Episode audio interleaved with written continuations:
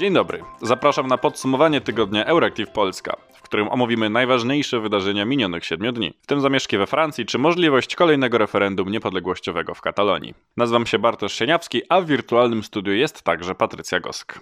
Wydawczynią podcastu jest Kinga Wysocka. Brazylia może i pozbyła się ze stanowiska prezydenta radykała, ale jak w dowcipie niesmak pozostał. Niesmakiem po Jairze Bolsonaro mogą być nazwani jego radykalni zwolennicy, którzy w poniedziałek dopuścili się ataku na komendę główną policji w stolicy kraju Brazylii. Brazylijscy komentatorzy określają zamieszki jako wzorowane na szturmie zwolenników Donalda Trumpa na Kapitol USA 6 stycznia 2021 roku. Chuligan nie potrzebuje za dużego pretekstu, żeby podpalać śmietniki, ale w przypadku brazylijskich zamieszek czynnikiem zapalnym była akceptacja wyników wyborów prezydenckich, w których zwyciężył socjalista Lula da Silva przez brazylijski sąd wyborczy. Policja użyła gazu gazu i strzelb gładkolufowych, żeby rozpędzić radykalne towarzystwo. Manifestanci podpalający samochody i autobusy przenieśli się spod komendy na ulicę stolicy Brazylii, jednak do wtorkowego poranka znudziło im się i wrócili do domu. Lula obejmie urząd prezydenta Brazylii 1 stycznia. Eksperci i komentatorzy polityczni obawiają się, że Bolsonaro i jego zwolennicy tak łatwo nie odpuszczą i będą chcieli przejąć władzę w kraju siłą. Lula zwyciężył niedużą liczbą głosów, a zamachy stanu w Ameryce Południowej zdarzają się stosunkowo często. Grecka europosłanka Ewa Kaili, przed tygodniem zatrzymana przez policję w związku z zarzutami o korupcję, została odwołana ze stanowiska wiceprzewodniczącej Europarlamentu. W głosowaniu wzięło udział 628 eurodeputowanych, z czego tylko jedna osoba była przeciw, a dwie się wstrzymały. Kaili została także wydalona z greckiej socjalistycznej partii PASOK. Była wiceprzewodnicząca Europarlamentu, często pochlebnie wypowiadała się o Katarze, który to miał sponsorować Kaili w zamian za poprawę swojego wizerunku. Polityczka nie wzięła nawet udziału w głosowaniu w sprawie głośnej rezolucji Parlamentu Europejskiego w sprawie Kataru, choć była na sali przed i po nim. Wraz z Kaili zatrzymane zostały cztery osoby, w tym jej partner. Szefowa Parlamentu Europejskiego Roberta Metzola obiecała, że sprawa Kaili nie będzie zamiatana pod dywan. Rozpoczniemy wewnętrzne dochodzenie, aby przeanalizować wszystkie fakty związane z parlamentem i zastanowić się, jak nasze systemy mogą stać się jeszcze bardziej szczelne, zapowiedziała. Rozpoczniemy proces reformy, aby sprawdzić, kto ma dostęp do naszych pomieszczeń, jak finansowane są te organizacje, organizacje pozarządowe i ludzie, jakie mają powiązanie z krajami trzecimi, zarządami większej przejrzystości w zakresie spotkań z podmiotami zagranicznymi i osobami z nimi związanymi, dodała Metzola. Katalończycy znów chcą rozpisywać referendum dotyczące ich niepodległości. Hiszpański rząd od razu odmówił wydania na to zgody, ale lokalne katalońskie władze się nie zrażają. Poparcie katalońskiego rządu dla rządu federalnego Hiszpanii jest istotne, w związku z czym Barcelona czuje się pewnie w swoich działaniach.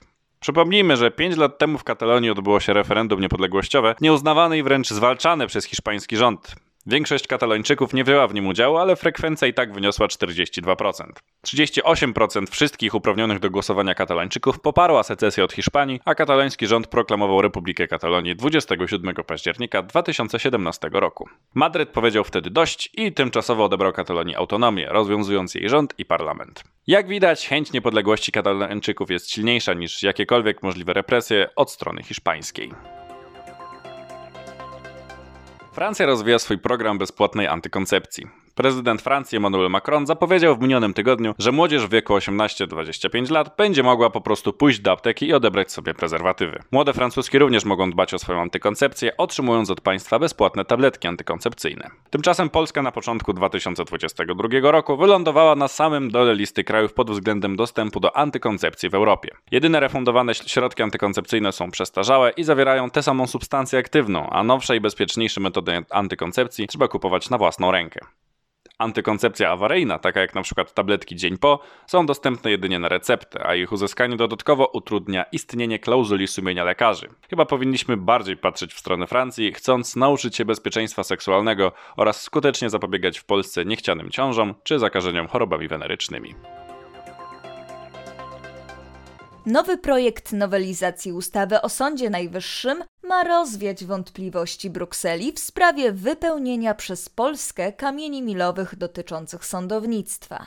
Spodziewane jest, że prace rozpoczną się jeszcze na obecnym posiedzeniu Sejmu. O konieczności nowelizacji ustawy, by sprostać unijnym wymogom, w poniedziałek pisał już dziennik Gazeta Prawna, kreśląc trzy scenariusze rozwiązania sporu dotyczącego polskiego sądownictwa. Brukseli zależało na gwarancji, że polscy sędziowie nie zostaną pociągnięci do odpowiedzialności dyscyplinarnej za kwestionowanie statusu innych sędziów. Te kwestie należy rozwiązać, aby spełnić warunki przyznania środków z KPO i umożliwić komisji uruchomienie pierwszej płatności, mówiła w czerwcu szefowa Komisji Europejskiej Ursula von der Leyen. Spór zakończyć ma kolejna już nowelizacja ustawy o Sądzie Najwyższym, która wpłynęła do Sejmu w nocy z wtorku na środę. Jak podkreślał negocjujący z Brukselą minister do spraw europejskich Szymon Szynkowski-Felsenk, polski rząd ma pewność, że zaproponowane w niej zmiany spełniają unijne kryteria. Kluczowym zapisem jest propozycja, by zamiast Izby Odpowiedzialności Zawodowej Sądem rozstrzygającym sprawy dyscyplinarne sędziów był Naczelny Sąd Administracyjny.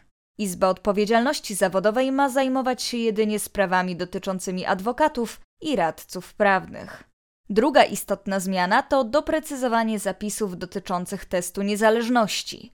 Mają jasno stanowić, że zarówno za zastosowanie takiego testu, jak i za ewentualne wykorzystanie innych ścieżek ustalania statusu sędziego, sędziom nie będzie grozić odpowiedzialność dyscyplinarna.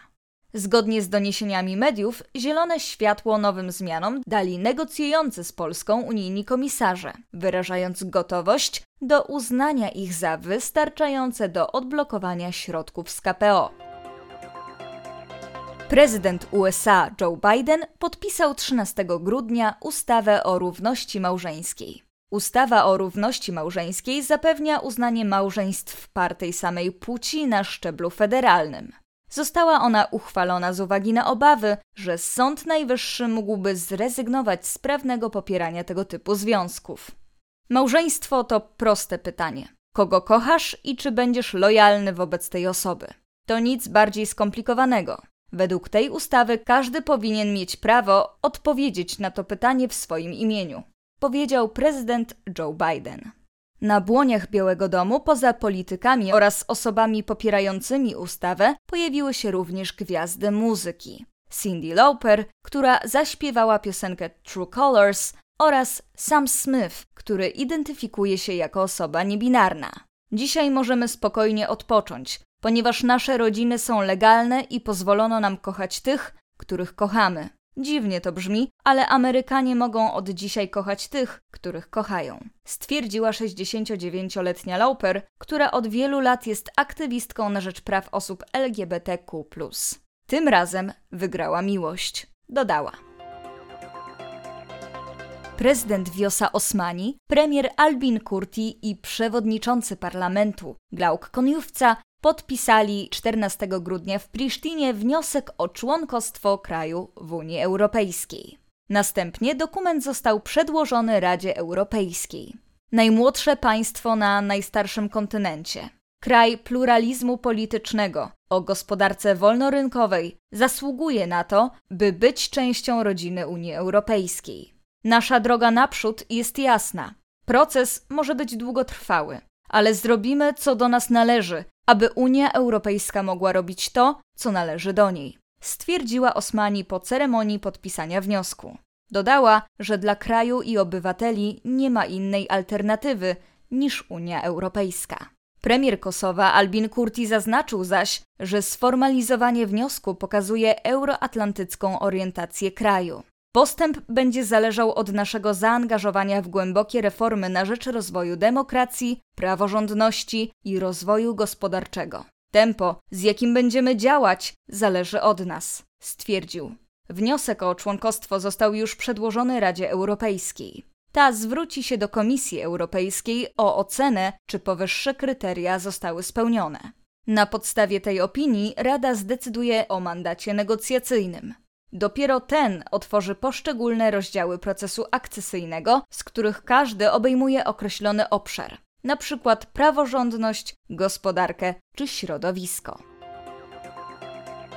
Francja pokonała Maroko 2 do 0 w półfinale Mistrzostw Świata dzięki bramkom Fio Hernandeza i Randala Kolo Młaniego.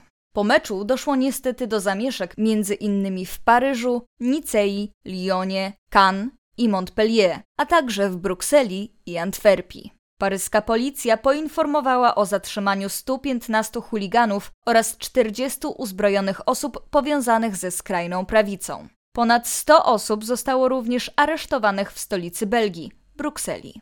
Część z nich została zatrzymana za zakłócanie porządku publicznego, część za uszkodzenie dwóch pojazdów policyjnych, a część za posiadanie niedozwolonych fajerwerków.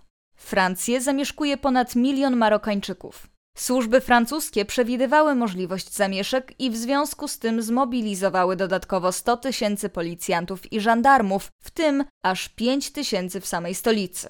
W mieście Montpellier na południu Francji w trakcie zamieszek zginął 14-letni chłopiec, który został potrącony przez samochód. Według lokalnych mediów chuligani próbowali usunąć francuską flagę z okna jadącego samochodu. Wtedy kierowca przyspieszył i potrącił nastolatka. Kierowca uciekł z miejsca wypadku i porzucił auto niedaleko miejsca zdarzenia. Potrącony czternastolatek został natomiast przewieziony do szpitala, gdzie wkrótce po udzieleniu mu pomocy zmarł. Szybko postępuje policyjne śledztwo pod kierunkiem prokuratury, poinformowała lokalna prefektura w komunikacie. To wszystko w dzisiejszym podsumowaniu tygodnia Euractiv Polska. W imieniu całej redakcji życzę Państwu udanego weekendu. Do usłyszenia za tydzień.